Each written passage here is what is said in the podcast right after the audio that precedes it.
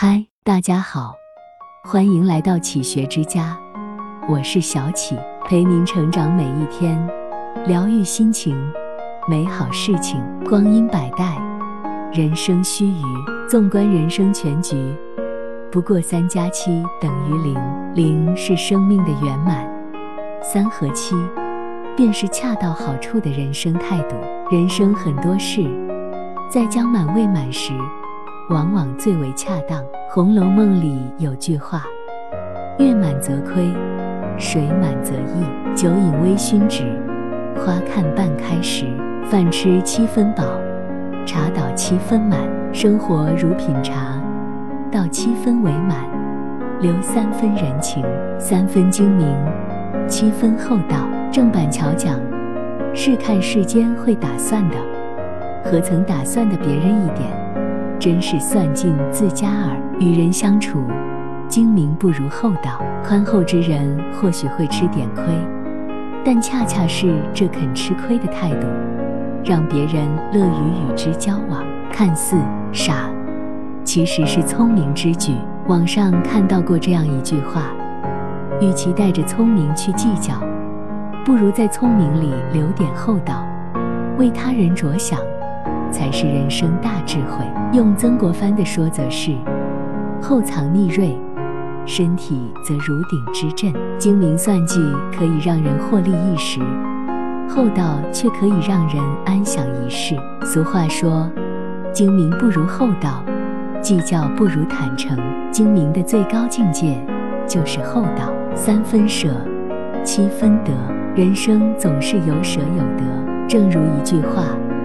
大舍大得，小舍小得，不舍不得。失勿忧，得勿喜，也未尝不是一种人生态度。某个年轻人十分要强，他总是想比身边人更胜一筹。可是，许多年过去了，他的其他方面都不错，学业却没有进步，他十分苦恼，于是便向一个大师求教。大师说。我们登山吧，登到山顶，你就知道怎么做了。那山上有许多漂亮的石头，年轻人看了很喜欢，大师便鼓励他捡起来。年轻人登一路捡一路，很快他就吃不消了。他对大师说：“大师，再背，别说到山顶了，恐怕连动也不能动了。”大师听见，笑着说。该舍去的就舍去，背着石头咋能登山呢？当下，年轻人随即顿悟，之后他一心做学问，进步飞快。人生如同登山，每个人在前行的过程中，不断往袋子里积累东西。袋子里是自身渴求的名誉、地位、权利，也是他人给予的情感、祈求。渴望诸多此类，错综复杂在一起，心里堆积的东西多了，却不知如何取舍，最后不堪重负，身心俱疲。正如泰戈尔在《飞鸟集》中写道：“只管走过去，不要逗留着去采了花朵来保存，因为一路上花朵会继续开放的。前路漫漫，花团锦簇，别为一树开花。”忘却整片森林，三分为人，七分为己。孔子曾问弟子们一个问题：智者和仁者分别是什么样？子贡说：智者了解旁人，仁者热爱他人。孔子称子贡为君子。轮到颜回时，颜回则认为智者了解自己。仁者爱自己。孔子称赞颜回为君子中的君子，一个懂得替他人着想。在这个有人深情、有人凉薄的世界里，比爱人更重要的是先学会爱自己。李纨出身书香门第，丈夫贾珠英年早逝后，身在这样的复杂环境中的她，开始把钱财看得很重。但碰上黛玉、平儿这样的知心人。他也会适当出手，因为他明白，一个人需先将自己经营好，才有余力去帮他人。